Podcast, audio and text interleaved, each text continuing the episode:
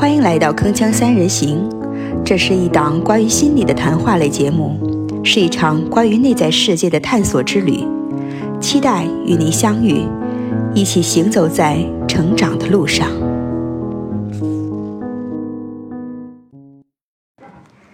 大家好，我是主播静听小溪，欢迎来到《铿锵三人行》第六期节目。本档节目的常驻嘉宾依旧是我们的老朋友房爱莲房老师，欢迎房老师。嗯，主持人好，听众朋友们大家好。啊，本期节目的客座嘉宾是任丽华，国家二级心理咨询师、沙盘游戏咨询师、中级社会工作师、当地心理学会讲师，是总工会职工心理健康教育专家，目前在当地职业学院任教。欢迎任老师。两位老师好，听众朋友好。那今天呢，我们来讨论一下关于这个情绪这个话题哈。嗯，因为我觉得在小的时候呢，仿佛这个情绪呢是不被接纳的这么一种状态。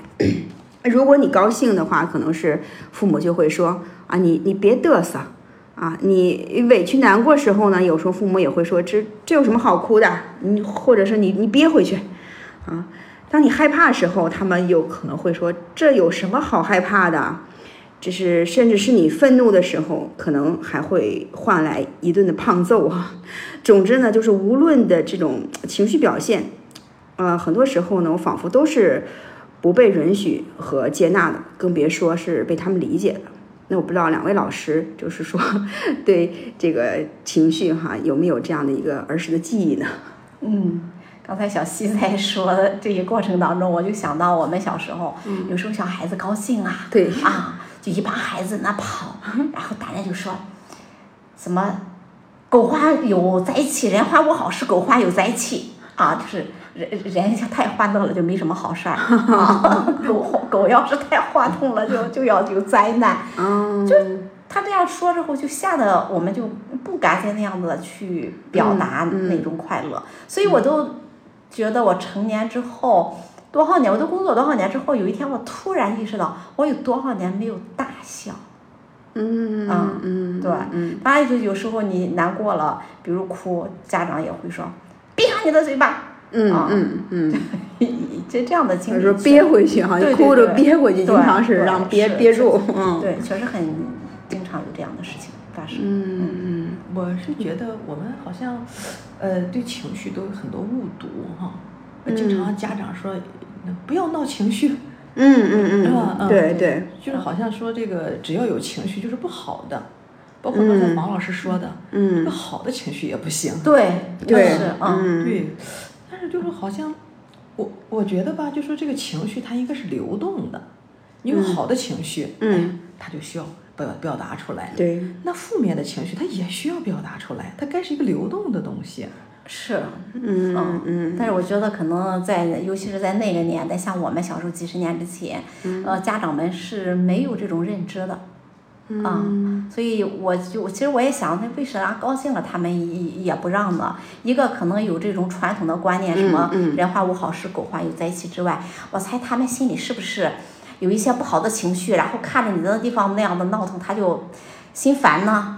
我我我也搞不太清楚。总起来，我觉得他们对情绪是没有认识的，没有认知，甚至连“情绪”这个词，说实话，我在小时候没有听到过。嗯啊，没有听到这个词。我也是，嗯，我也是。对，是的，我也是。嗯，对，别看我是八零后吧，我觉得都。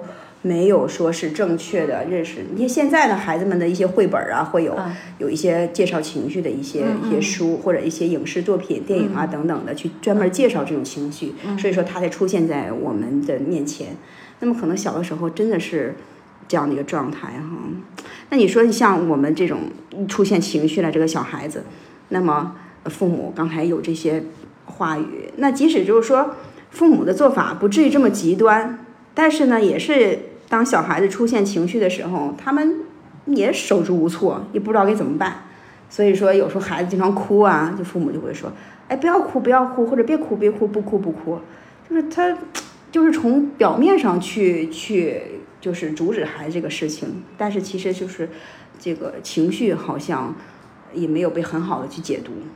嗯，对，我认为这里边儿吧，它可能有一块儿就是文化的东西，嗯，它就说不能，呃，什么把你的情绪溢于言表啊，显得不稳重哈。我觉得可能有这个，嗯就是确实你是这种正面情绪的话，哎，你不能表现的太张扬哈。嗯嗯，你是负面情绪的话呢，像我们的文化里边要求我们要忍，要嗯坚持，要控制。嗯你不控制，把它释放出来的话，显得好像没有修养啊，没有毅力呀、嗯嗯嗯，我觉得这一块是有文化的原因。有，你这说我就想起来，我曾记得有曾经有一个朋友，就关系还挺不错的一个朋友，就跟我说到他的孩子，就是他带着很欣赏的一种语气说，他的孩子城府很深，原因就是他的孩子这个情绪不溢于言表，就是当难过的时候。也看不出来难过啊，嗯高兴的时候靠看也看不出来高兴。其实对这种情况呢，我是有一些担忧的。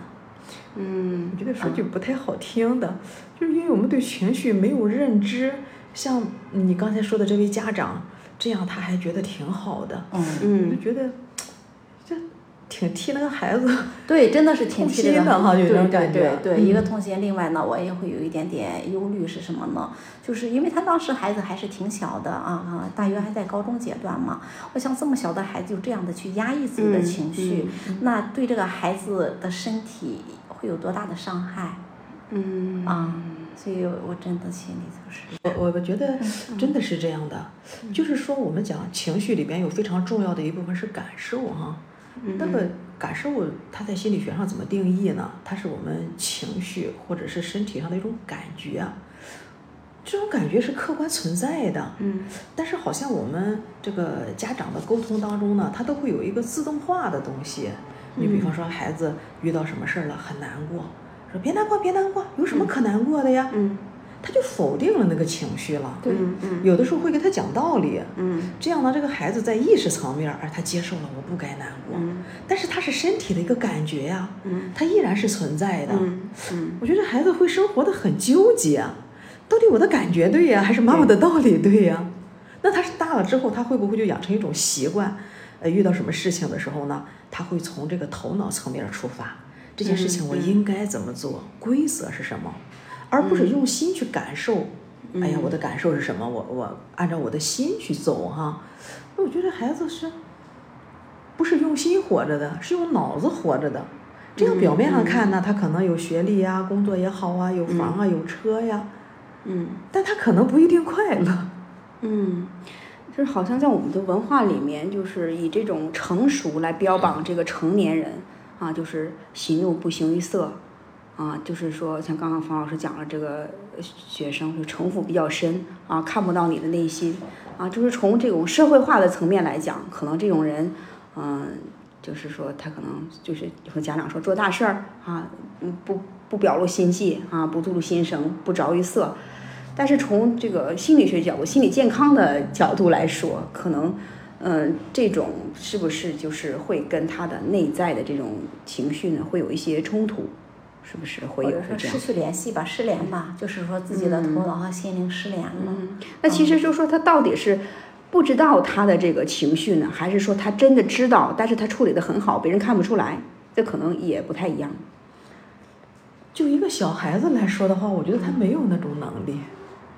嗯呃，我这对我也认倾向于认为，他压抑的成分比较多一些，疏离的成分比较多一些。嗯嗯嗯，那可能就是说，在这种家庭，刚才说到文化嘛，在家庭这种文化当中，那么是鼓励这种不表露情绪的。嗯，就，其实我看过一个报道，也是像这个，呃，包括亚洲的一些国家，中国呀、日本呐、和欧美的一些国家，他们这个孩子方面表达的这种情绪都是有很大差异的，包括面部表情。那种亚亚洲的这些就是国家呢，可能他这种面部表情的情绪表达相对来讲就是低一些。你欧美的那些呢，他们这种就是呃，被情绪表达呢，可能就会会丰富一些，就更加的这种放松、舒适感会多一些。所以说，可能也是跟我们这个呃文化有多年的这种关系哦。嗯嗯，我曾经呃看过一篇文章吧，呃，他说这个十四五岁、十五六岁的这个少年，就应该像花儿一样绽放哈，嗯就是。那个表情啊，啊那个脸色呀，那个神态呀，嗯真的就像花儿一样哈。嗯他们也是说是欧美的一些孩子呀，真的给你这种感觉，嗯。嗯，很阳光，很绽放哈。嗯。然后就说好像是有时候看我们的中学生的时候，就是让人感觉到挺稳重的，但是也就像那个小溪刚才说的一样，就一脸凝重，嗯让人感觉有点不太像这个年龄段的孩子。嗯嗯嗯我觉得真的跟情绪可能是有关系的哈。嗯。那么是到底什么是情绪呢？就是，嗯，它是不是像我们小的时候哈，就是说家长给我们的那种反应，就说，哎，你不能有，它是一种洪水猛兽呢？就说我们该怎么样认识自己的情绪，或者是如果有了情绪的时候，我们该怎么表达啊？怎么解读情绪传递给我们这些信息呢？或者我们面对情绪的该有一些什么状态呢？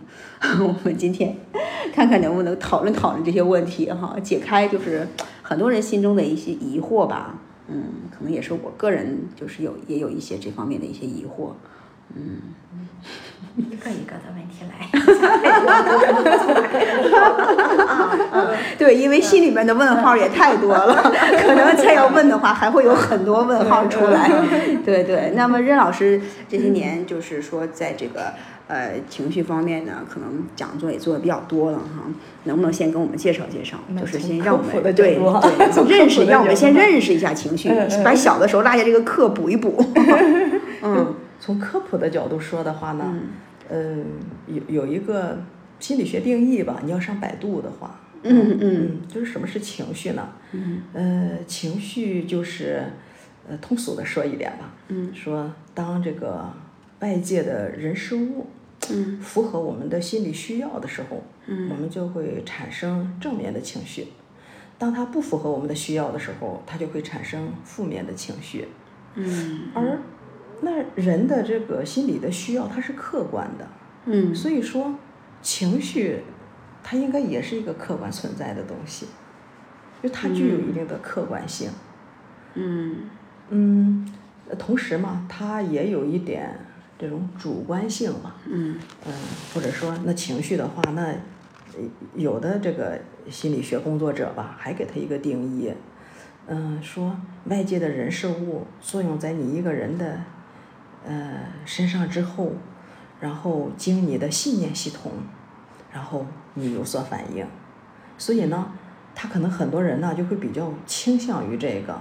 那就说你的认知、你的信念系统导致了你会有不同的情绪，所以呢，就说在心理治疗里边就有合理情绪疗法。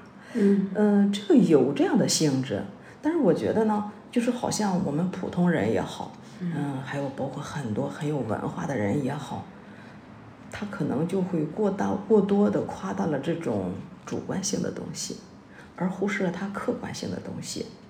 那我们经常就是按照第一个定义的话，你要讲需要的话，人呢就是身心一体的，就是说我们有生理的需要。你看我饿了，我就想吃饭；我渴了就要喝水。嗯那你不能说啊，你饿了坚持一下吧，明天再吃饭。那你渴了，你锻炼一下革命意志吧，你后天再喝水。那肯定不会这样的。嗯你要这样跟一个人说的话，这人得气死了。嗯你还拿我当人不？我饿了不让我吃饭，我渴了不让我喝水。那人的心理需要，他也应该是客观的呀。那所以说，当外界的事物不符合他心理需要的时候，他产生负面的情绪，那不就是一个很正常的，也很客观的吗？但是我们比较多的去夸大了这个情绪的主观性之后呢，人们的这种客观的这种需要啊，嗯它就会被掩盖了，或者说被压制了。这个压制的结果呢，就像我们刚才说的一样，我们在头脑的层面呢，觉得这件事情不应该生气，不应该伤心，怎样怎样。但是呢，你的身体感受到那种就那个感受，它是客观存在的呀。那这样的话，就是有一种割裂的东西，有一种分离的东西。嗯我觉得这可能是很多人对情绪的一个误读吧。就像我们刚才说的，我们对情绪的本质呢，好像缺乏一定的认知，然后就认为他这种主观性的东西在，嗯我要把它压住了就没有了，他也应该被压住。但是你压住的是他头脑的东西，你并不能把他身体的那种需要啊，包括他心里那种需要啊，给他压住。嗯，这就是很多人呢，他就是叫什么呢？叫理通情不通嘛。他道理懂了，嗯，但他依然很难过依。然过不好一生。嗯。这是我对情绪的一个认识哈。嗯那我刚才在听任老师讲的时候呢，就是说是不是呃人就是有这种基本的需要，当这个基本的需要跟现实去碰撞，或者跟他人碰撞的时候，如果很合心意，可能这些正向的，就是说归归类归纳讲，还是正向的一些情绪就会 就会表达出来，开心呐、满足啊、高兴啊、愉悦啊等。然后这个如果是跟自己的需求。哦，相违背的或者没有被及时满足的时候，就会出现一些负面的、伤心呀、难过呀、委屈啊、痛苦啊等等的这些这些情绪出来。然后如果进一步不满足呢，可能还会有愤怒，啊，嗯，但是这些情绪呢，可能在现实生活中它又不被允许，所以呢就被压下来了。所以说，就是久而久之，可能容易产生这种心理的问题，是是这样理解吗？呃，我我我觉得是是个成分，它是一种隔离的东西，就说你头脑里边的想法和你身体的、心理的真实感受，它是不一致的。嗯我觉得就是这样的话，他干什么事儿的时候，首先用脑子想我应该怎样，但是他的身体呢，又觉得不该怎样，这就是一种分离的状态。啊，就是有矛盾会有冲突，嗯，对。其实很多心理问题不就是从冲突来的吗？嗯，对。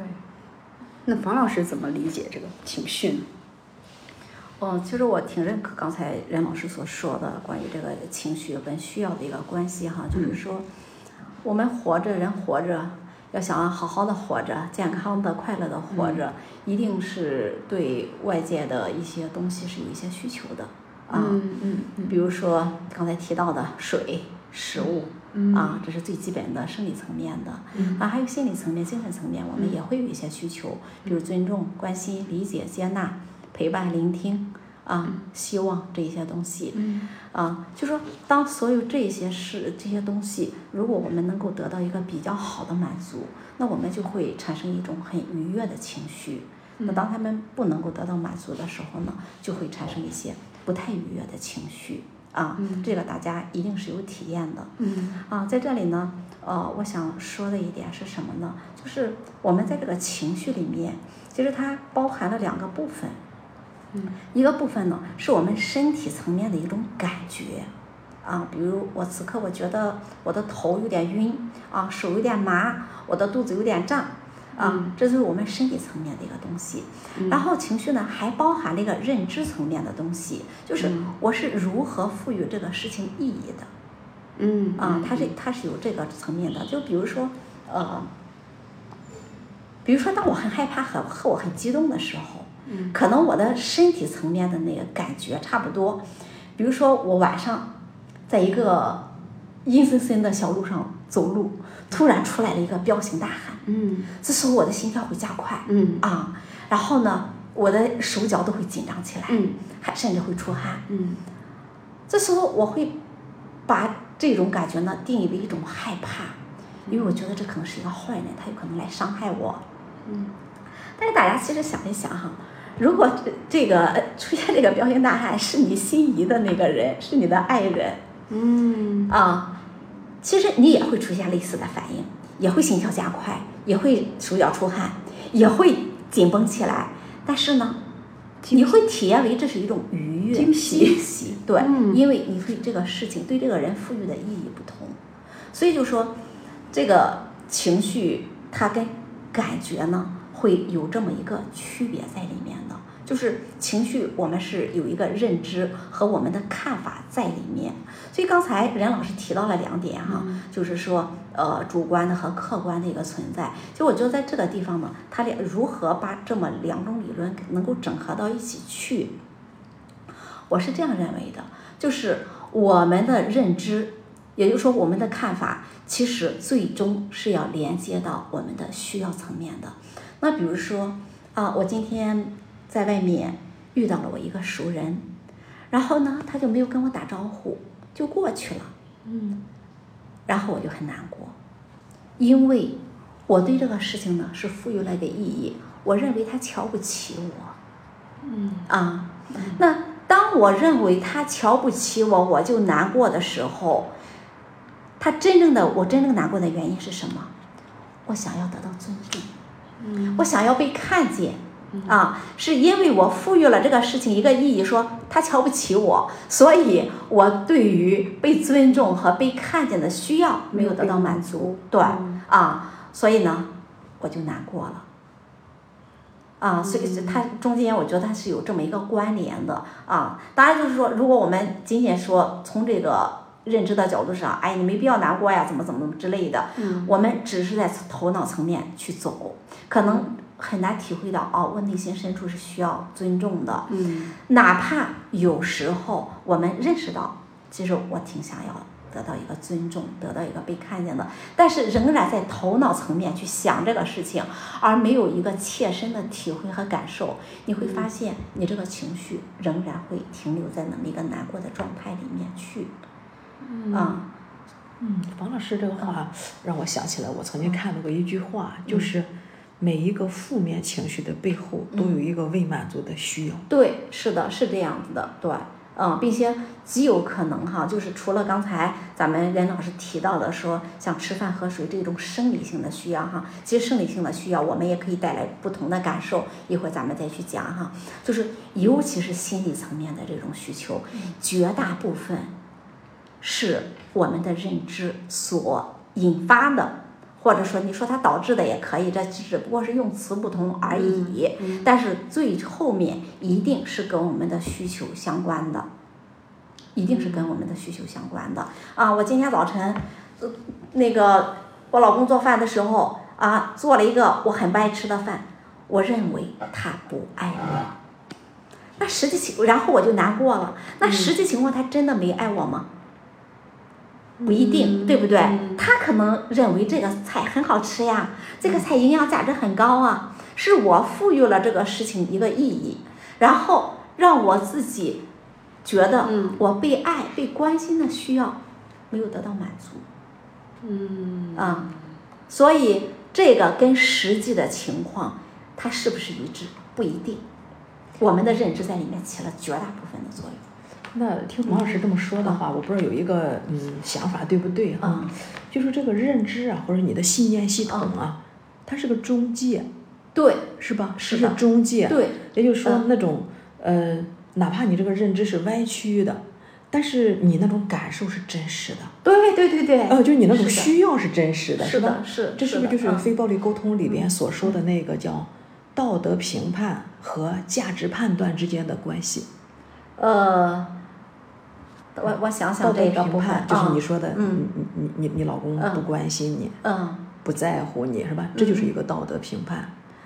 对，嗯，但是你你背后的那个啊价值判断是什么呢？就是我需要被关爱，我需要被尊重，呃，对，有有这个部分，对，它是客嗯观存在的哈。对，这个就是对，就是说是客观存在的，对，就是说我因为就是这人类的基本需求嘛，我们每个人都会有的，每个人都会有啊、但是这个部分就是因为我我知道梁老师也是在学习非暴力沟通哈，也看书，你提到这个部分，我就知道你你是在看那个书的，它里面确实是提到了道德评判和价值判断之间的区分，但是我感觉好像跟这个情境呢不是那么的吻合。嗯啊，对，就是在那里面那个道德评判和价值判断，可能是一种什么样的情况呢？比如说，呃，我在街上就就像有一年咱们这边进行那个马拉松比赛，呃，我就参加了一个迷你，结果我走到终端的时候呢，发现好多人在那个地方是发那个矿泉水的，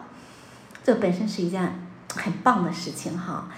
然后我就发现地上一地的那个矿泉水空瓶子、嗯啊。那么如果我说，哎，这些人把这个矿泉水瓶子扔在地上，太不道德了，他们太自私了，太邋遢了，那这就是一种道德评判。道德评判。对嗯那如果说我的一种价值观的话，我的一种价值判断的话呢，我可能会表达说，我很看重我们环境的整洁。啊，那这就是环境的整洁，这是我的一种价值判断。啊，它跟道德评判呢可能会有一些不不同啊。就说价值，就是道德评判呢，可能基本上牵扯到这个人是对还是不对。那个评判。哎，对你应该是不应该？你是否道德？你是你这样做是否合乎道德啊？这是一种道德评方面的评判。而这种价值判断呢，可能是我看重什么，我认为什么东西是有价值的。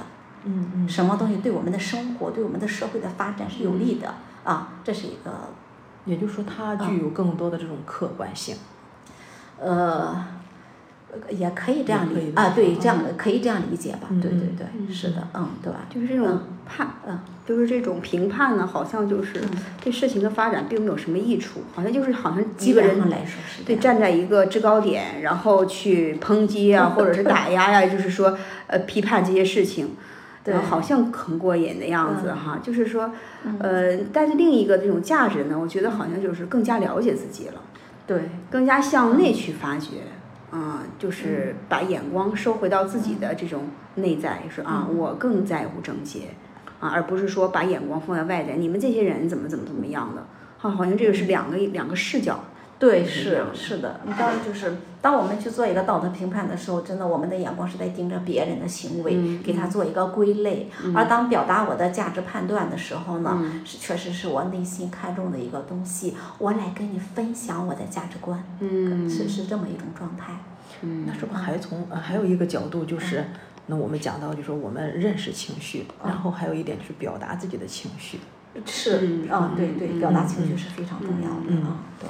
就是表达情绪的时候，是不是这个表达自己的这种价值观或者叫价值判断也是非常重要的一部分？王老师做非暴力沟通这一块儿，呃，我想是这样的，因为如如果有时候我们说不去表达自己的价值观，而是表达一些情绪的话呢，可能对方就会有一点点莫名其妙啊，甚至会认为呃自己受到了批判，受到了攻击啊，这都是。有可能的，哦对，就是说是从我们的角度，我们认为他不讲卫生啊，不讲道德呀，是吧？对对对，那就说这种评判的成分就多哈。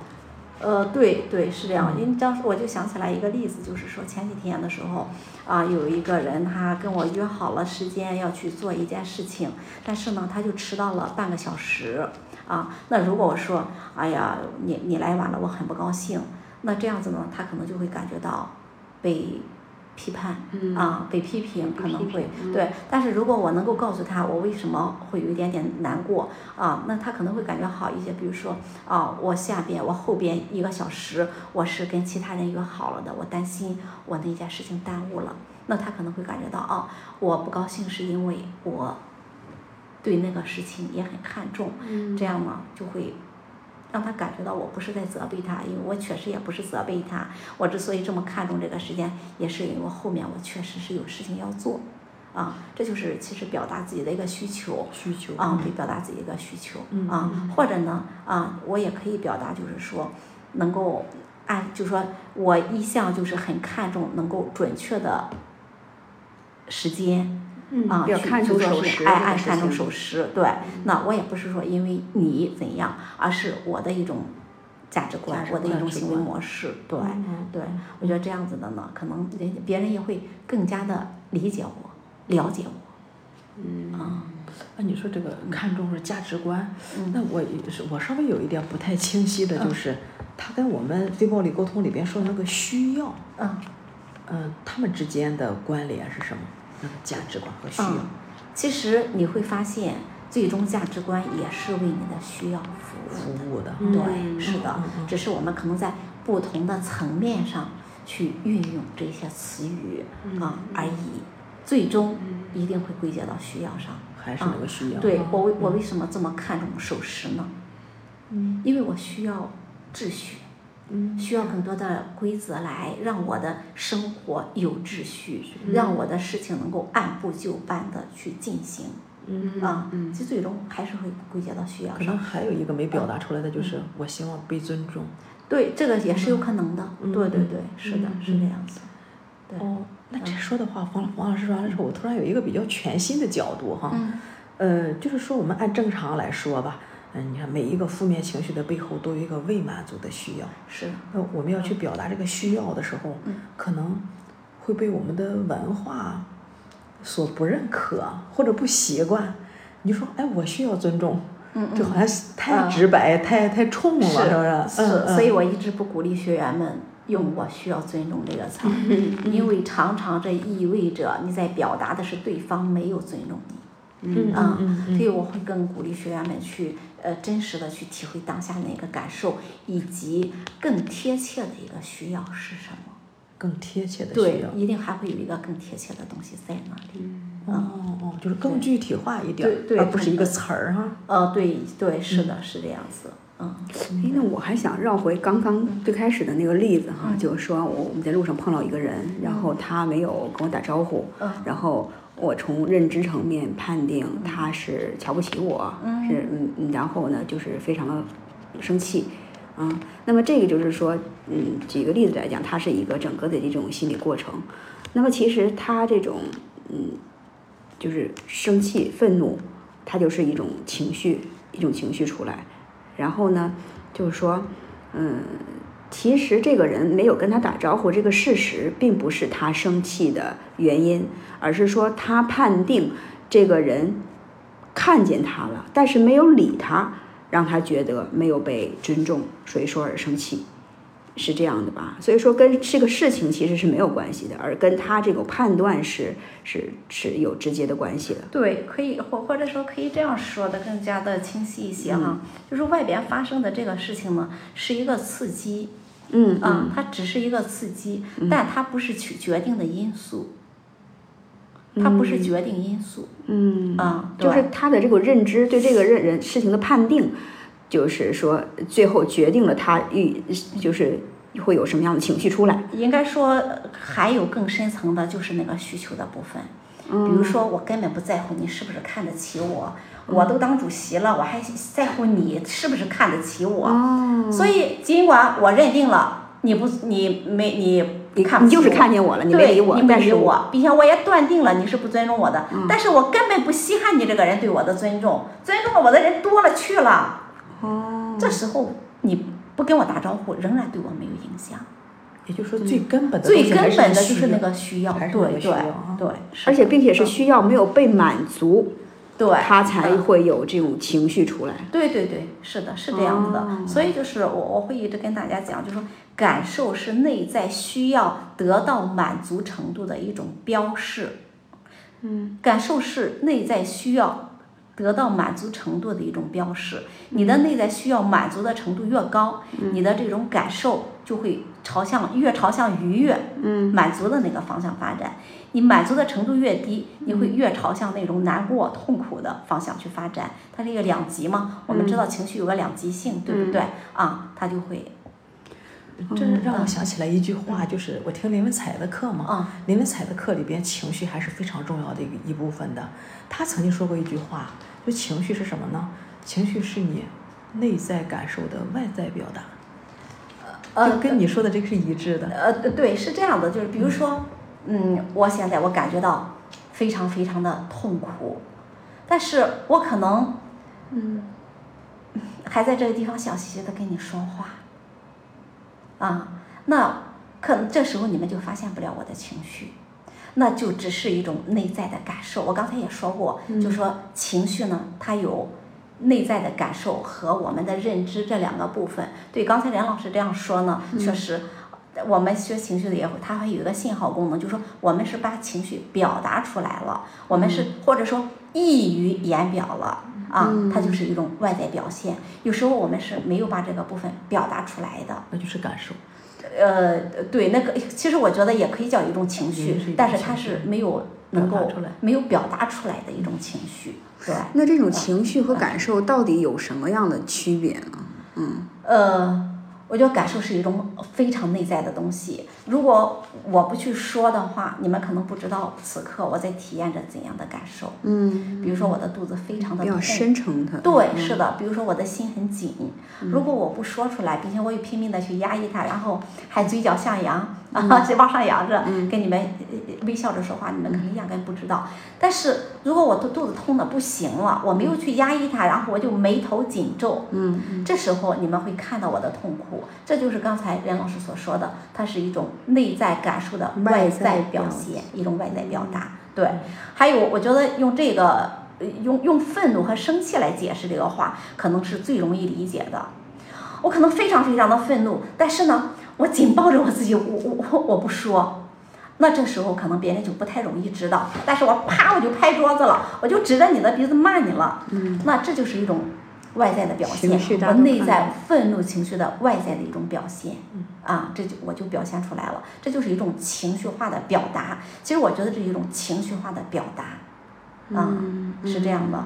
所以，嗯，刚刚才其实我觉得心理学上这个东西吧，因为它是比较年轻的一门科学，只只有就是说从科学心理学，从特建立那个嗯。是什么实验室哈，算是是科学心理学，它刚仅仅只有一百多年的历史，嗯。并且这又是一个非常的主观性强的东西，嗯。我们还没有足够的仪器把它那么量化和外显，所以呢，它就说很多很多的表达的方式会有一些不同啊。嗯，啊，对，它是会有一些差异的。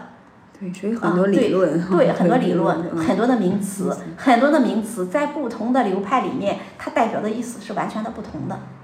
嗯啊，所以就就会出现这样情况。所以刚才梁老师说的，呃，连文才老师说的，哎，情绪是内在感受的一种外在表达。我觉得在某种程度上来说，它真的是这样。那我更倾向于认为，那就是说一种情绪化表达。但是情绪呢，也可以不用这种情绪化表达，而是一种表达情绪。比如说，此刻梁老师，我真的非常非常的愤怒，因为你昨天。我桌子上的东西，你没有经过我的允许，你就把我桌子上的东西给动了，我真的非常非常的生气你。嗯嗯，那我这就是一种表达情绪，表达出来，我这是一种表达情绪。嗯啊，但是我没有去给你拍桌子，也没有给你脸红耳赤的去指责你，对不对？这时候可能你要说啊，这种情绪的一种外在呈现，可能就看的不是那么清晰。他其实也产生情绪了，对吧？对，我有情绪，但是呢，我没有说用那么大家普遍呃认可的一种方式，或者说熟悉的一种方式去表达我这种愤怒啊。那这这时候呢，可能就不不是说我所有的情绪都是那么一种很显著的表达方式，可能会有。嗯，对，所以就说情绪化和表达和表达情绪，我觉得是两种东西。像林文才老师说的，可能就是一种情绪化表达，情绪化表达。或者说它是一个角度嗯对哎是一个角度嗯对对对对这个角度呢可能会比较通俗一点儿，对对对，大家 比较容易理解，也并且这确实代表了非常普遍的一种现象。嗯，非常普遍的一种现象啊、因为大部分人都是啊、我生气的时候我就会去 打人啊、骂人啊、摔东西啊、嗯暴跳如雷，是吧？对不对？嗯哎，嗯对嗯。啊，当我内疚的时候，我就会反复的就说：“哎呀，我真是太糟糕了，我真是太糟糕了，会痛哭流涕啊。”那这种情绪就很明显，嗯就是内在感受的一种外在表现，一点没一点没错。嗯嗯嗯嗯，刚才我听黄老师说呢，我就觉得，不管是从比较专业的角度来说，把它分得更精细化一点，还是说把它说的通俗化一点儿哈，大家就非常常见的。嗯，我是感受到了一点呢，就是情绪它真的就是一种叫客观存在的。是的，嗯，对客观存在的，就是说，呃，好像有的时候呢，就说情绪就像你身体的一部分一样。比方说，哎，那个情绪就像我们生理上的眼睛啊、胳膊呀、鼻子呀，嗯哎，那是一块生理的器官哈。那情绪其实也是你身体的一部分呢。就是它是好像无形的，不是不是那么容易被我们看到的，那个比较抽象的一种，嗯，摸不可名状的一种 一种。所以他特别会被忽视，忽视对就觉得他可以压抑下去，因为他也看不见嘛哈。对对对是我我觉得也是，呃，所所以就说很多时候，你像我们接待一些来访者啊，尤其是当孩子啊他抑郁的时候，或者其他人认呃，或者说就是哪怕是成人吧，当他抑郁的时候，家里人是不太。认为这种情况，说，哎呀，你身体好好的，你就起来去走一走嘛。有个家长就告诉我说，你背上书包到学校，或者说你早晨起来站到床底下，有那么难吗？他会这样说。嗯啊，我说，这个抑郁了，这种情绪啊，我们是看不见的。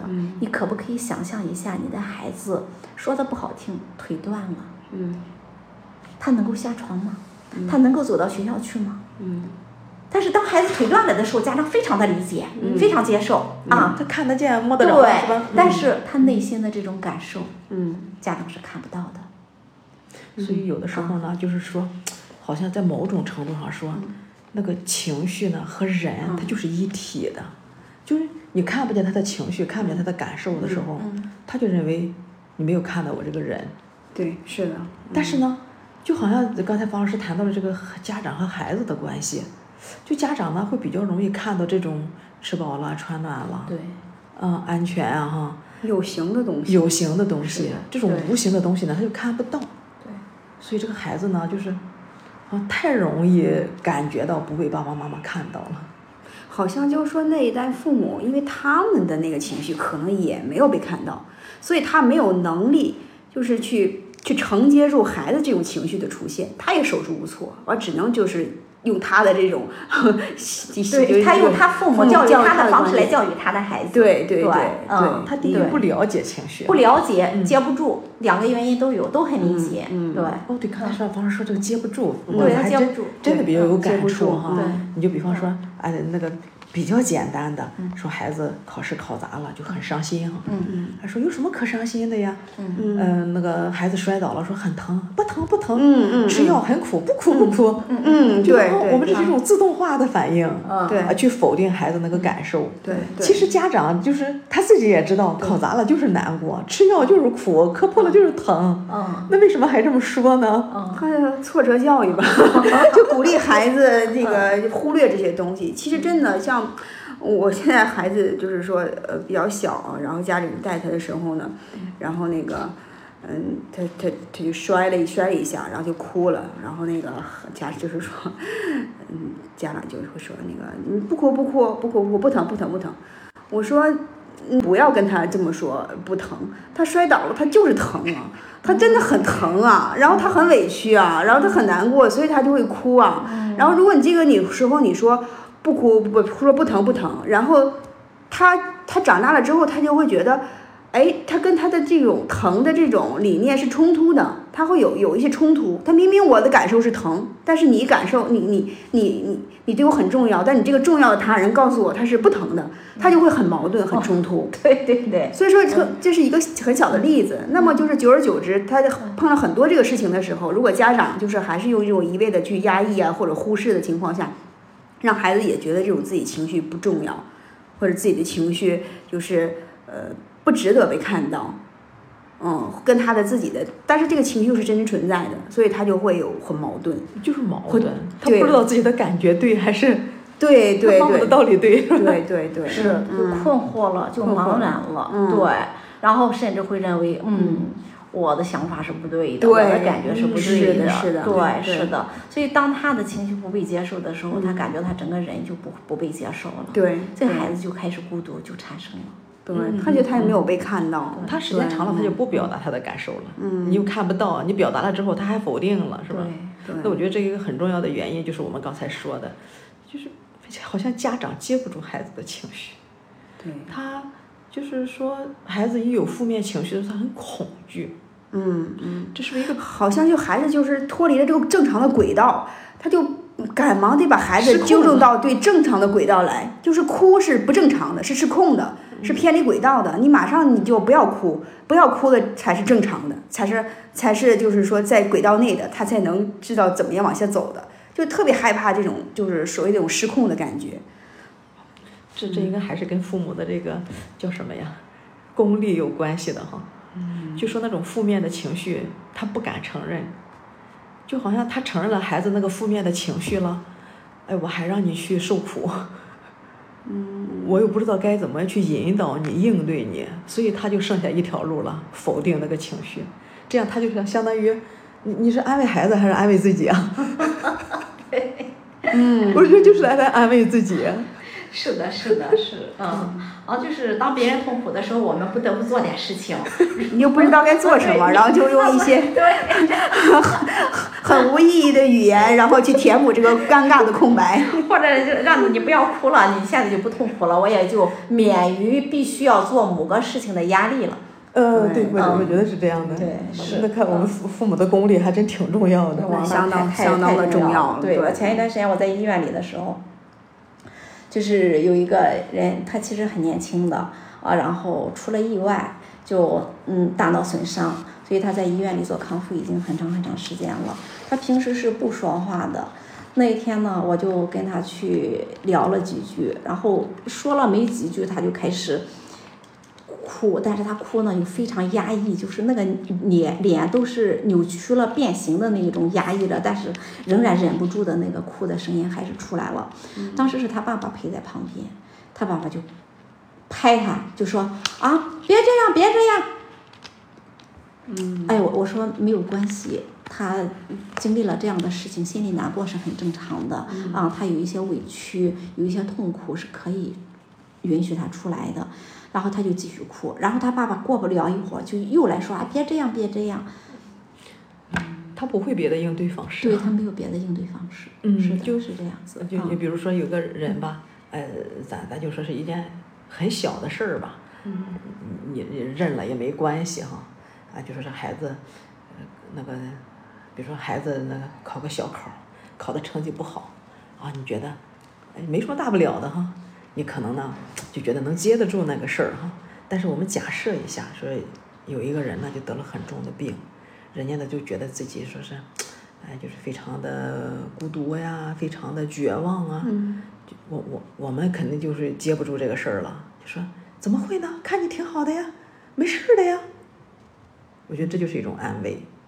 其实呢，嗯，真的就像房老师刚才说的这个案例一样，我们可能也帮他解决不了什么问题。但是如果有人呢，就是允许他这种情绪在，嗯，你去听一听他那个孤独，嗯，你去陪伴一下他自己经历的那个孤独，嗯，我觉得这就是对他很大的一个支持。对，嗯，对，嗯，嗯，其实就像这个情绪积累在这个地方，它就像一个我们给一个洪水堵上了一个堤坝，让它流不出来。那当我们允许它表达的时候呢，就相当于把。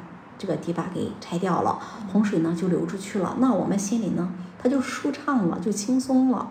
其实我刚才说的那个人非常的明显，嗯，因为我就在那静静的在那陪了他，大约有个七八分钟的时间。尽管这个过程当中，他爸爸有好几次告诉他不要这样，不要这样。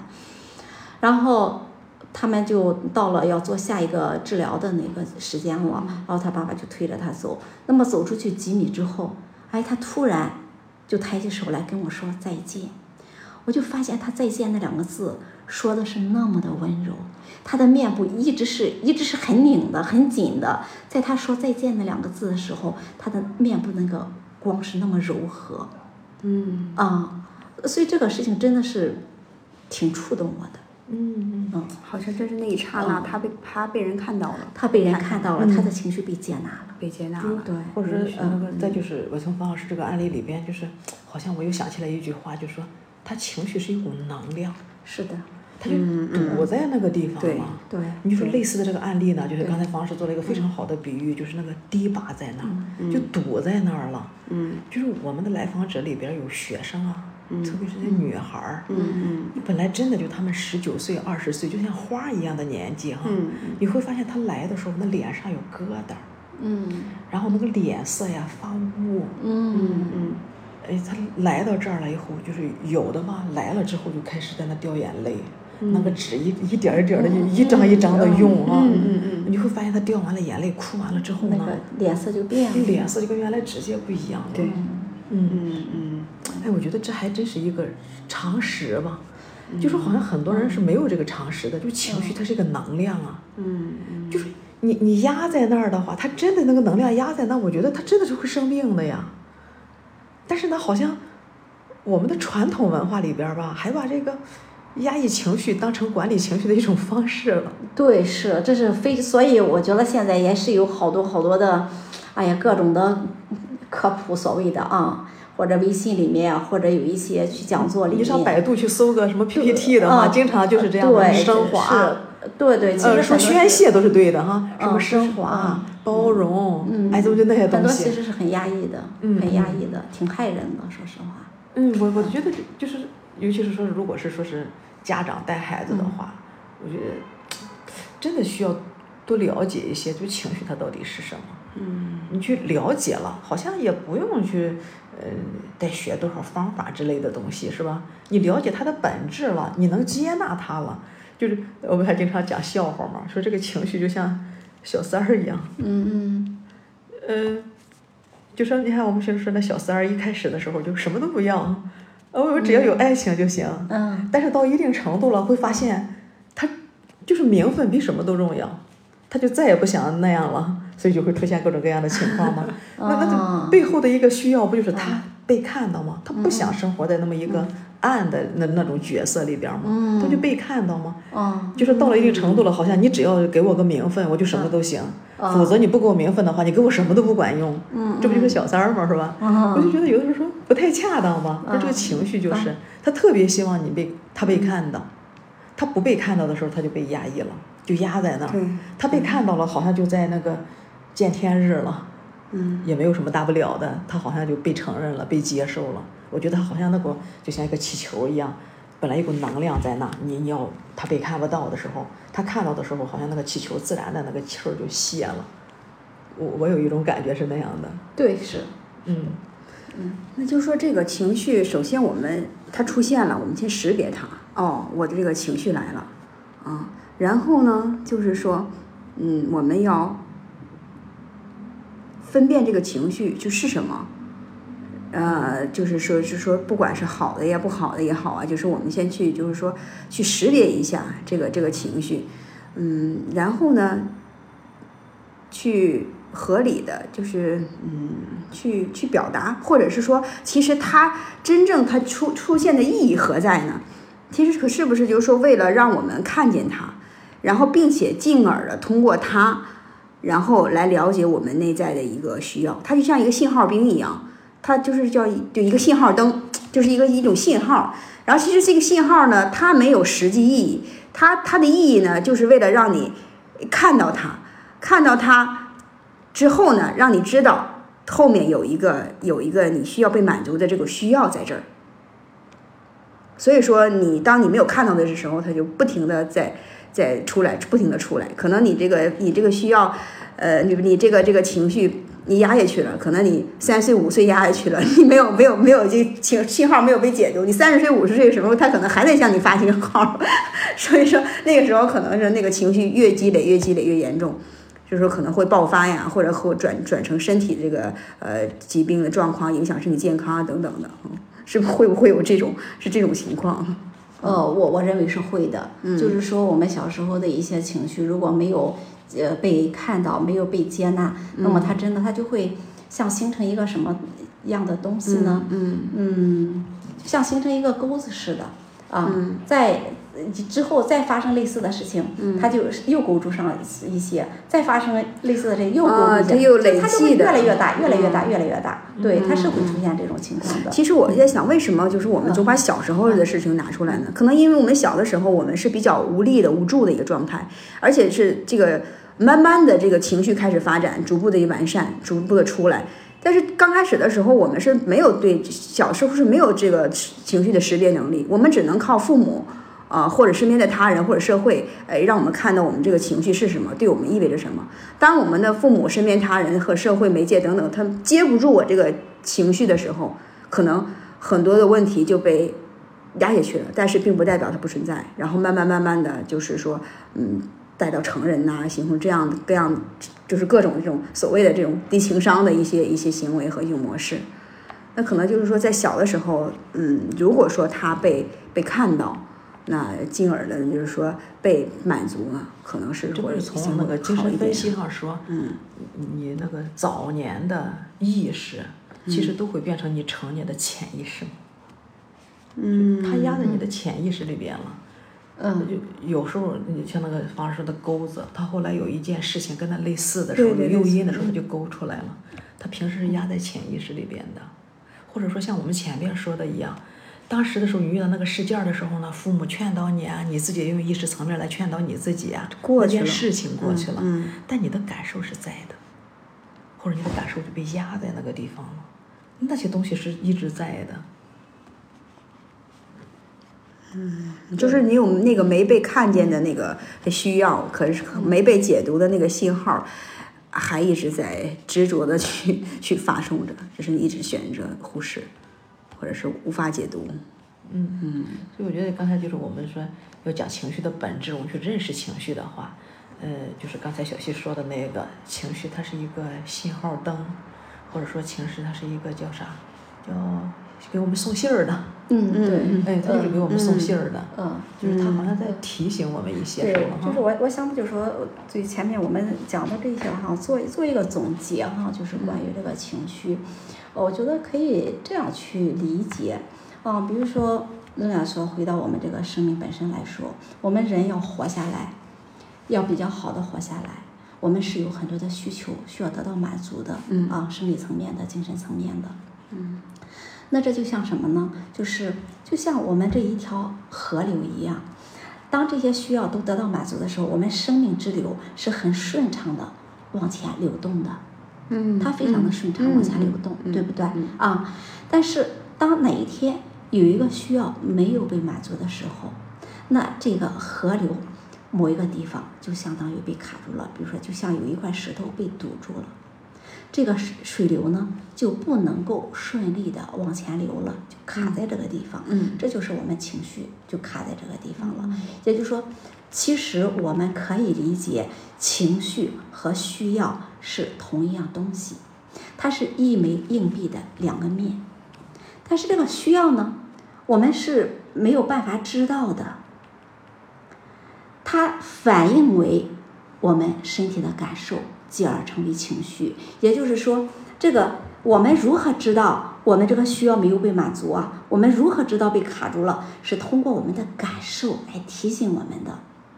所以，当你觉得胸口很闷的时候，当你觉得你的胃里头在那地方绞得很疼的时候，你可能需要停下来，问一问，我的生命哪一个部分是不被满足的？我们是我的生命之流在哪个地方被卡住了？那这样呢？这也就是说，我们因为我们大家可能对于情绪呢有不同的说法哈，比如说情绪是能量，比如说情绪是信号，是一种信使，对不对？其实，在这个地方，我们就可以认认识到为什么它是能量啊？因为我们生命之流是要这样去走的。你现在需要不能满足，你这个生命之流没办法顺畅的流动了，卡住了，这就是那个能量的层面，它就是这样的。那它为什么是一个信号呢？它在告诉我们。我们这个生命的需要有没有被满足？你很开心，意味着你尊重的需要、理解的、关心的需要都被满足了。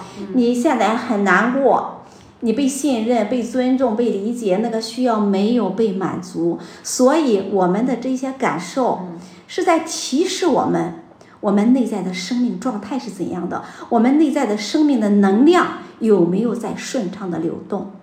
嗯啊，所以它它是能量。它需要很顺畅的去流动，啊，它是信使，它在告诉我们，我们的生命有没有得到很好的满足。如果我们感觉不好，那就是我们的需要没有被满足，我们就可以停下来看一看，我们什么需要没有被满足呢？那这样呢，他就当我们看到我这个需要的时候，我就可以有很多的方式来满足我的生命需要。当我的生命需要满足的时候，我的生命之流又可以顺畅的流动了。那我的生命呢，就达到了一种新的高度。那这样这样一个情绪，它就是有意义的。在这里，情绪和感受我是混混用的啊，是混用的，混用在一起的。这样这个情绪，它对我们来说就具有了一个意义。它帮助我们成长，帮助我们的生命呢更加的开放，更加的绚烂。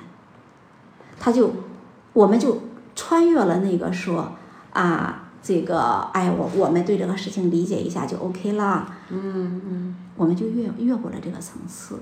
所以很多时候我们还会说，情绪是一个礼物。那它是一个包装的很丑陋的礼物，我们如何把这个包装很丑陋的礼物打开，看到它是一份很美好的礼物呢？那对于我来说，我就是用这样的方式，我看到它带给我的是什么？嗯啊，比如说有个例子哈，有一次跟我爱人去 去逛公园，然后大家都在那照相，我说你也给我照一个，然后他就说你笑一笑，笑一笑，然后我就笑一笑，然后他就说笑比哭还难看，哇，那一瞬间我的心真的被扎到了，嗯。特别难过。嗯。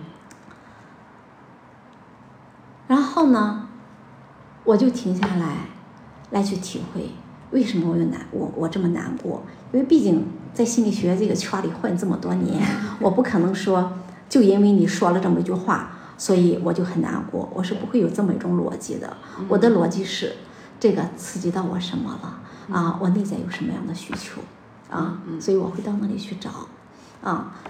哎呀，然后我就发现，其实是在我不设防的那一段，那么一个瞬间，一下子看到了一个非常丑陋的自己。我对那个丑陋的自己是不接纳的，所以他的那个话对我才起了作用。那么问题来了，我真正想要的是什么？我发现，我是特别想要得到赞美，特别想要得到欣赏。特别想要得到接纳，我多么希望我自己也是那么美好的。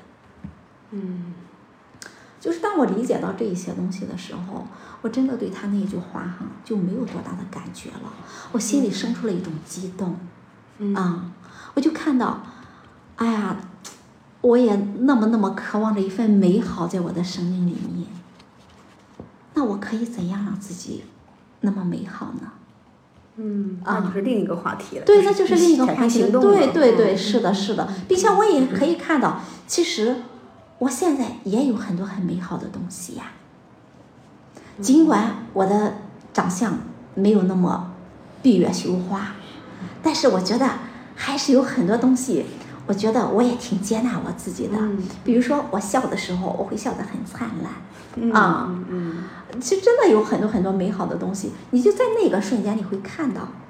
嗯你看到你那些美好的东西，你也可以还会看到，你可以怎样让自己更加的美好，或者说你还可以在哪些地方做一些事情，你更加的接纳自己和欣赏自己。嗯那我觉得这就超越了嗯，我的那个难过。嗯，就是你解读了他的那个信号，并且很好对的，对我对把我我对于我内心瞬间的那个极度的痛苦有了一个新的解读，我看到了这个痛苦背后的美好的部分。那我想这就是情绪的价值所在，这也是我们所说的情绪是一个上天赐给我们的一份包装很丑陋的礼物。你能不能打开它，这是关键。对，这个问题又嗯出现了。对那我们如何解读它？对，你能你能能不能打开它，解读它，这是很重要的。这个情绪就如何去表达呀，或者如何是被我们看到，这个是可能很多人欠缺的这么一个呃技能啊。是，所以就是说，很多时候我们有情绪，尤其是我们认为是别人引发了我们的情绪的时候，嗯我们常常做的是什么？沉浸在对那个人的责备里面，嗯，而难以自拔啊。对，是的，然后或者说等着时间来 疗愈我们的创伤。但说实话，我从来不认为时间能够疗愈，嗯嗯嗯，时间只是只是让我们压抑、淡忘它。但是这就像我们那个结了痂一样，其实里边的脓并没有放出来，只是表面上看起来对它结痂了。他就说，嗯你再有时间，他就被封在那儿了。对，他被封在那他个地方了。他可能会没有改变的。对，他是不会有个对，他不会嗯说从这么一个痛苦的情绪里面得到一些超越，嗯，这这个可能就就我觉得从这一点上说，嗯，嗯讲到对情绪的认识，就是嗯首先我们不排斥它，对，真的就是个礼物，我们要欢迎它，就是丑陋而已哈。对对。它真的是个嗯礼物。对，嗯。他就说，嗯，它可能就是对我们来说是一份提醒，就给我们送个信儿嘛，对，是吧的，？是的，就提醒我们去嗯，觉察呀，改变呐、成长啊。对，嗯嗯对对，他就对我们的这一块儿提醒。还有刚才方老师打的那个比方，说就说那些感受啊，那些留下来的东西啊，就像我们生命的河流里呢，它就不是那么顺畅了。我一下子就想到一个词儿呢，就是有很多的礁石，有的是明礁，嗯有的是暗礁，对对对，嗯是吧？是好像我们习以为常了。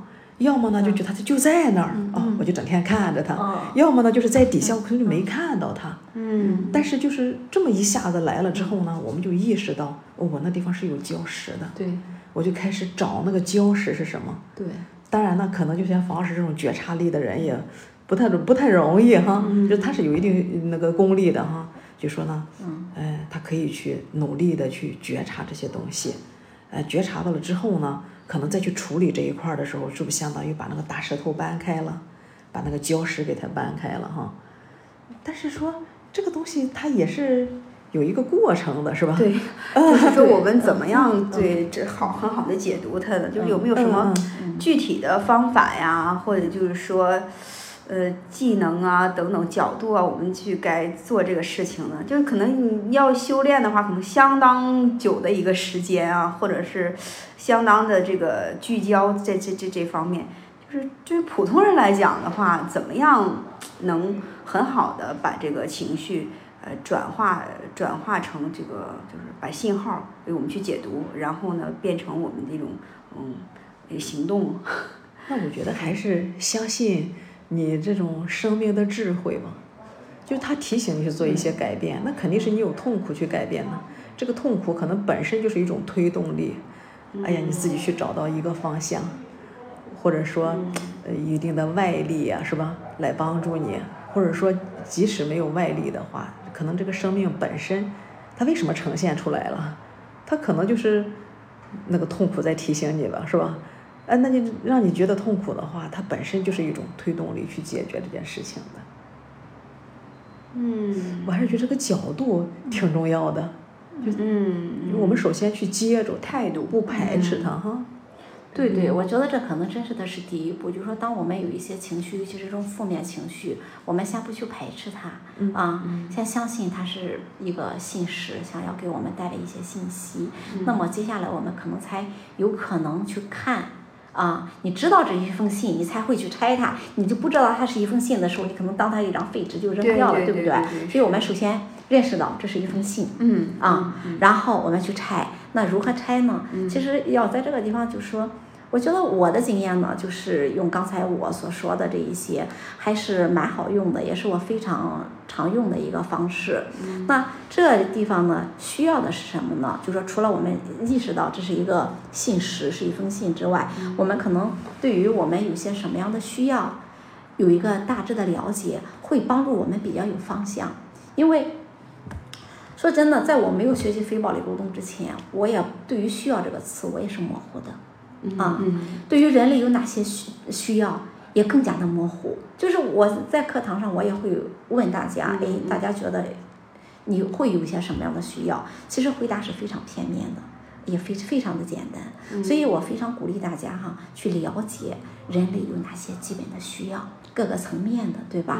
啊，爱对共通的那些基本需要，有了这个呢，哎，我们就有个底货。然后，当我们去透过我们的，刚才我不是说过吗？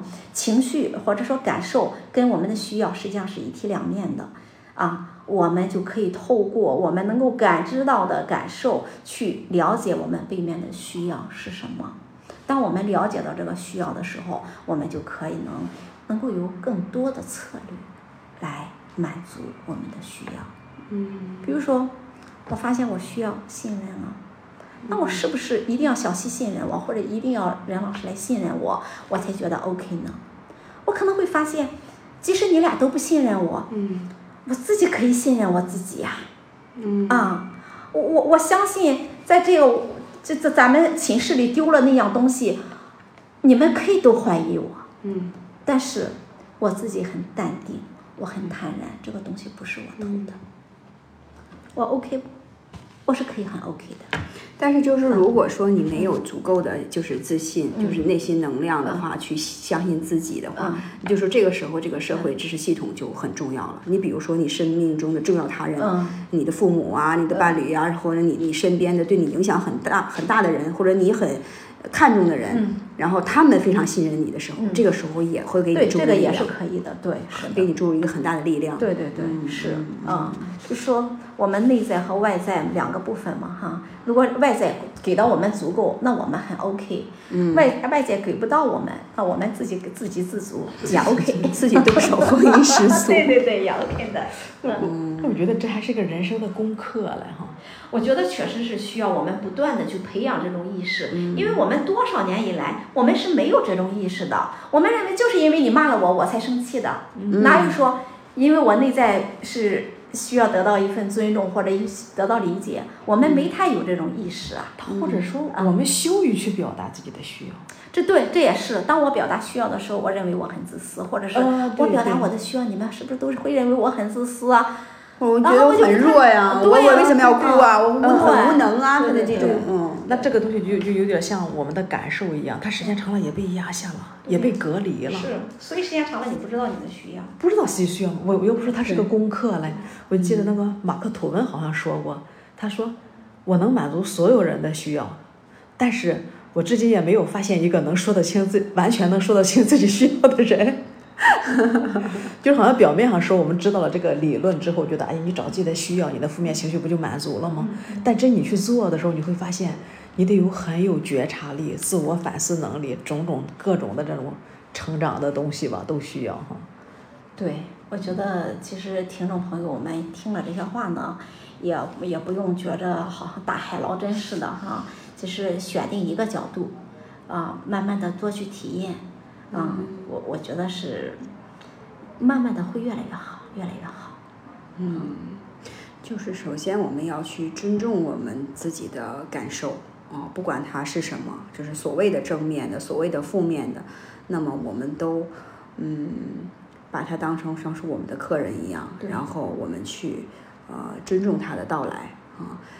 嗯，就是不管我们有没有能力解读，那可能它会使我们难受，但是可能这个难受呢，也是我们解读它的一个动力所在。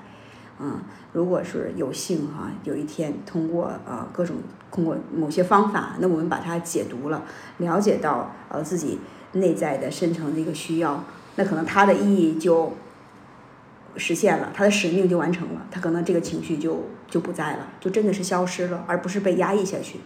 嗯。对，就这样的。其实，在我的经验当中，很多时候是这样子的，就是我一旦认识到我的需要之后，这个情绪立马就化解，都不一定说我一定要采取一个什么行动来满足这份需要。我只要体会到这个需要，我的情绪就有很大的化解，甚至完全的消失。就是我在课程上也是常常意识到这个，因为我们有一个训练就是这样的，就是大家去讲自己的一个故事，然后呢去。看看里面是什么样的情绪或者什么样的感受，然后找到需要，我就会让他把手放在胸口说：“啊，我感觉难过，因为我需要，比如说我需要信任，我需要信任，我需要信任。”说完之后，他会发现这个情绪嗯消失了，内心里有了空间，然后会有一种很微妙的另外的一种感受出来，比如说会有一种欣喜。或者说是一种甜蜜，我自己也常常就会有这种感觉，那感觉就像什么呢？就像我一个好朋友，我走失多年，然后突然在这个地方找到他了，看到他了，我真的就是有时候是带着泪，带着笑，去跟他相遇，啊，那份泪是一种喜悦的，是久别重逢的一种喜悦的泪水。嗯，就是我也是体验过的，然后就是真正内在那个自己，真的被看到了，对，被看到的感觉，非常的感动和激动的泪水。是是的，是这样。嗯嗯，我们就是做疗愈、创伤疗愈或者是愤怒转化的时候，哎，大家都会惊讶到这么一个东西。嗯，我看到我的需要了啊，原来我是想要那个东西。这时候尽管没有说采取一些具体的策略行动来满足，但是那种感觉。真的是非常非常的不一样，啊，就马歇尔会形容他说是一种很甜蜜的痛苦，跟原来那种很攻带有攻击性的或者带有自责内疚的那种痛苦完全不同。嗯嗯嗯，这词儿挺好的。嗯嗯，这词儿挺好的。啊，真的是一种甜蜜的痛苦。嗯啊，这可能就说，嗯，然后内心就很平静，然后好像就是说，呃这一个事情就是完结了。从它发生，然后到有一个认知，有一个，然后呢，有一个这个情绪出来，然后情绪被看到，进而看到，呃，我们内在的一些深层的感受，啊、我们需要究竟是什么？然后呢，满足了我们自己，自足了自己的那份内在的一个需要，跟我们内在真实的一个生命相遇了，啊，连接了，然后非常圆满的一个过程。对，就是从指责、攻击别人那个地方开始转化了，转化到看到自己、拥抱自己、跟自己和解了。这里边好像还有一个叫什么言语化的东西，嗯就好像当你没有说出来的时候，它就是一种混沌状态。嗯，你不知道你真正的需要是什么。当你用一个词儿说出来的时候，言语化的时候，可能那个需要才是真正找到了。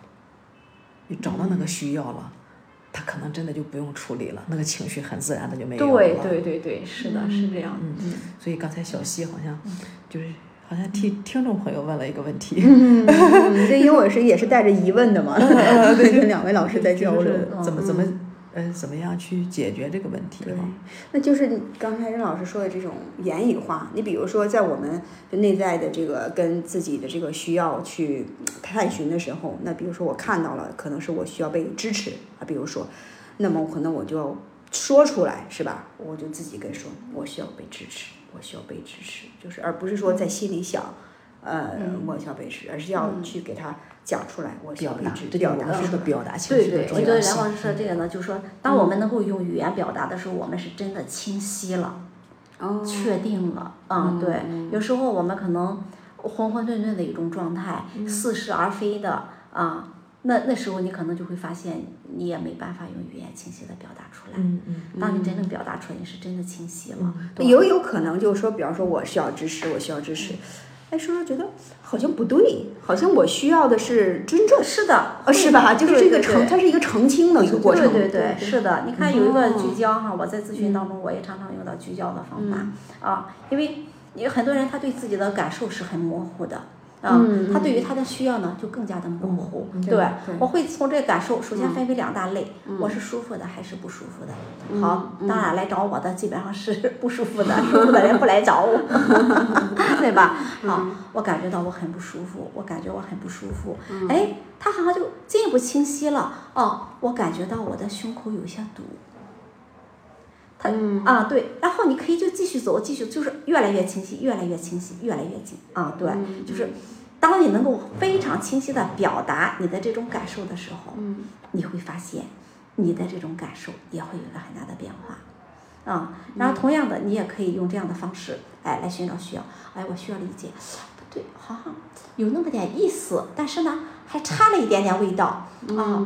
我需要聆听，我需要陪伴，啊，我需要信任。嗯，一下子就觉得哇，对，就是他，就好像内内心有那个穴位被点到了。对。对对对，就是这样子。的，是。会的，嗯，也也不说咨咨询师很难当嘞，特别是共情啊，对对他把一个他自己都不知道的需要，如果他能够给他觉察到，对，他觉得一下子就被理解到。了。是的，是的，有时候这真的这样会一下子去改变方向。你像我现在在做的一个咨询，就是这这个他还在国外的一个博士，他就提到他跟先生有时候呢会有冲突，当他冲突的时候，他就会很紧张啊，因为他有一天就提到一个具体的事情，然后我就问他，我说那当先生出现这么一种反应的时候，你的感觉是怎样的？他就说。啊，我就觉得我压力更大了，我责任就更多了，我有好多好多的事情要去做。那我就知道，在他产生这种感受之前，应该有另外一个感受存在。啊，我就跟他说，我说，那你觉察一下哈，有没有一些类似的感受？比如，觉得自己很不好，然后感觉到自己被批评、被责备，啊，有一种内疚感。他说：“对对对对，是有的，是有的。”我说：“是，一定是先有了前面这个哎觉得被批评了，有这种内疚和责备，然后觉得哦我不能再继续错下去了，我要有做好多好多的事情，避免再进一步的去批评。啊。那这样呢，就让我们这个咨询的方向去转移到了前面那个部分，而这一种呃觉得自己被批评啊，觉得自己很不好，是来自于哪里？你会发现其实是来自于童年。啊，跟自己那重要他人互动的过程当中形成的，那我们就要在那里做工作，而不是在现在她跟丈夫这个地方做工作，啊，是是会非常不一样的，啊。那要说有的人，你问他感受，他可能根本就不会表达，不是不知道怎么表达。就对对，一出来就是想法，一出来就是评判。对对，他他我觉得不会说，他就是会说 不会说，对，就这这个很尴尬的一种 情况啊。这就很需要咨询师的一个功力了啊！就是我在讲非暴力沟通这个课的时候，就我们做工作坊会有专门的这么一节课，就是转化评判，把评，因为所几乎哈，几乎所有的评判。都是没有被满足的需要的一种悲剧式的表达。比如说，我说这个人很糟糕，这是一个评判吧？嗯啊，我这个人太自私了，这个人太不负责任了，这是我关于这个人的评判。嗯，你是不是可以理解到我对他这些评判背后都有我的一些需要？比如说，当我说他不负责任的时候，有可能我是需要配合。比如说我他是我的同事，我认为他不负责任，是因为他跟我配合的不好。他该做的工作没有做，所以我可能需要支持，需要配合。当我觉得他他太自私的时候，可能意味着我需要关心，需要体贴，而他没有做到，对不对？所以我是要去转化这种评判的。所以当来访者去跟我说我爱人太自私了，我可能就会问他，你是不是特别的伤心？我说是啊，对，所以我们就从他的评判里面去。找到他的感受和他的需要，这就是一个转化的评判。就是他内在的感受和需要可能有很多很多，但是他不知道怎么去表达，然后呢，还需要有个出口，然后就变成了一个标签儿贴到对方身上。是的，是的，就是可能把这种十种这种需需要，然后呢，最后简化成一个这个人很自私，对，然后就简单粗暴的去去去应对了。然后一直一直提到这个事情的时候，还是很有情绪的去指责对方。是的，嗯嗯，这也是现很多现实中这个处理处理这个情绪的这么一个现实的一种状态吧。可能很多人，嗯，这种状态，嗯。当然也不是说我们都做的很好了，我们我们探讨的就是想我们想把这个事情搞得更清楚、更清晰，是，然后看看就是我们如何去更好的去认识这些情绪。对对对，这就刚才小溪说那句话，我特别认可，因为这并不是说意味着哎我们就多么多多么的完美，我们就不出现情绪。很多人就会经常说，哎，你心理咨询师你还怎样怎样嘛？我说心理咨询师也有情绪，他也有很生气的时候，只是我作为我自己来说，我成为心理，就说或者说我学习心理学之后，跟我没有学习之前，它不同是哪里呢？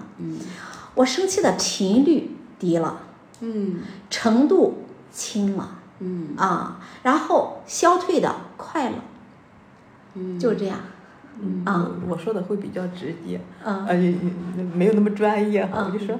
心理咨询师也是人，嗯，他生活当中也会遇到坑，嗯，但是掉坑里的时候不着不那么着急，不那么害怕，对他爬上来的速度快了，掉坑里的机会少了，嗯，对，就一个意思，嗯，是。那我这要是再说这个上升一点儿这种高度的话，就是说这个生命其实根本没有我们想的那么的，就是简单。它其实它其实我觉得它是一个。我们就想用简单粗暴的来方式来对待我们的生命，选择很多的这种就是去忽视它。其实生命之流里面有很多丰富、很多精彩、很多的这个面的东西等待我们去探寻。但是我们简单的粗暴就得以为它就是每天的这个呃柴米油盐这些这些事情，然后忽略了它内在的这种丰富、这种河流的这种波涛汹涌，它的一些内在的一些景色。其实真的，如果是我们能静下来哈，多多的向内去探寻，就像其实做这些工作都是都是跟跟自己内在的一个接触，其实跟其他外界也没有太多的太多的关系。那多跟自己内在的这种感受啊在一起啊，需要在一起啊，自给自足，其实人人可以很多时候是很多时候是可以满足自己的这么一个状态的。嗯，就这是一个角度哈。对对对，嗯是的不是说向外嗯。去找，呃，包括解决办法呀，包括怎么样去呃那个协调别人啊，而是说向内自己去探求。我觉得这个还有一个非常重要的作用，就是当你能够比较顺畅的去捕捉自己的感受，捕捉自己的需要的时候，你知道感受和需要是怎么回事儿了，你再去捕捉别人的感受和需要的时候，可能就更灵敏了。对，没错，嗯对你如果不了解自己的话，你是没办法去了解别人的。嗯，嗯，这还是说一切的一切的根源还是自己、啊，对对对又回到那句话来了对，是的，是这样子。所以说，嗯就是我们自己就是了解很清楚了，就是当我们的就是下一代啊，那就是说，因为咱们已经到这个年龄，那么就是我们的下一代，他们在形成这个情绪的认知期，我尚且这样，就比如他们在形成这种情绪认知时期的时候，我们能给他们一个很好的一种回馈，那么其实这也是非常有意义的。你比如我的宝宝就摔倒了。啊，他就是确实是是很疼，然后他很疼很委屈哭了的时候，那么呢可就可以可以就是说有更多的选择，那么抱起来抱起来他，拍拍他的腿啊，是不是很疼啊？这块是不是很疼？嗯，然后那个摔倒了腿会疼吗？这样的时候他就会就被安慰到，说你可能还会还有点委屈啊啊，因为你就是你现在是是这种这种状态，然后你理解了他的一个一个疼，然后你拍拍他，其实。他要的可能也就是被看到，他的疼被接纳，那被接纳了，可能就好了。他慢慢下次走路的时候，他可能自己就会小心，就不用说，哎，你小心点儿怎么样的，那个 那个可能就那是意义可能就不是那么的大，而是就是真正看到他，看到孩子们，看到我们自己，啊，看到我们的家人，看到我们的爱人，看到我们的朋友，我们的同事，其实真的每个人都很渴望被看到。这里面有个由小到大的东西，就是，呃，当这个大人他遇到一个情绪的时候，嗯，我们如果呢就开始给他讲道理啊，出主意啊，嗯，就非常有点像小溪刚才说的那个，孩子摔倒了，你最应该的反应就是把他抱起来，嗯，拍一拍他，嗯，呃，问问他摔疼了没有啊，害怕了没有啊，嗯嗯嗯最应该做的是这个。嗯。我们如果在旁边跟他说，你下次走路要小心呀、嗯。然后跟你说多少遍了。嗯嗯嗯嗯。其实你会发现在小孩子身上，我们比较容易，呃就说发现正确的东西。嗯。如果在大人的身上，似乎我们给他讲道理啊、出主意啊，他就能把这个事儿给过去了，嗯，就就会造成我们的一个误区哈。对，其实，在遇到情绪的时候，大人的情绪和小孩的情绪是一样的一。样的，对，我觉得这是很很本性的一些东西，真的是一样的规律。嗯嗯，嗯，就是还是我们刚才打的那个比方说，那情绪像小三儿，就孩子的情绪不被看到的时候，他就认为他自己没有被看到。其实你只要看到了，可能他自己就过去了，就就他就起码不会积压下来了对哈。对嗯，是的。就是方法反而成了次要的了。有一首诗呢，我觉得就是嗯很好的，我们反映我们对情绪的一个态度吧。啊，不知道两位老师不是应该是也听过的，这首诗还是比较有名吧，有名的就是呃鲁米的客栈。嗯，哎，作为这个节目的结尾呢，我给大家读一下这首诗吧，跟大家分享一下。嗯，客栈，卢米。人生好比一个客栈，每个早晨都有旅客前来，有愉悦的，有悲伤的，也有卑劣刻薄的旅客。在某些瞬然的片刻，就如意外的旅客翩然到访，欢迎并热情招待他们每一个，即使他们是一群恐怖的悲伤情绪，狂暴地破坏你的房子。将你房内家具一扫而空，也是如上宾的招待他们，因为它可能带来某些崭新的欢愉，涤净你的心灵。无论来的是灰暗的念头、羞愧的情绪，或是邪恶的想法，要在门口笑脸相迎，欢迎他们进入你的内心。对任何访客都要心存感恩，因为他们每一位都是上天派来的向导。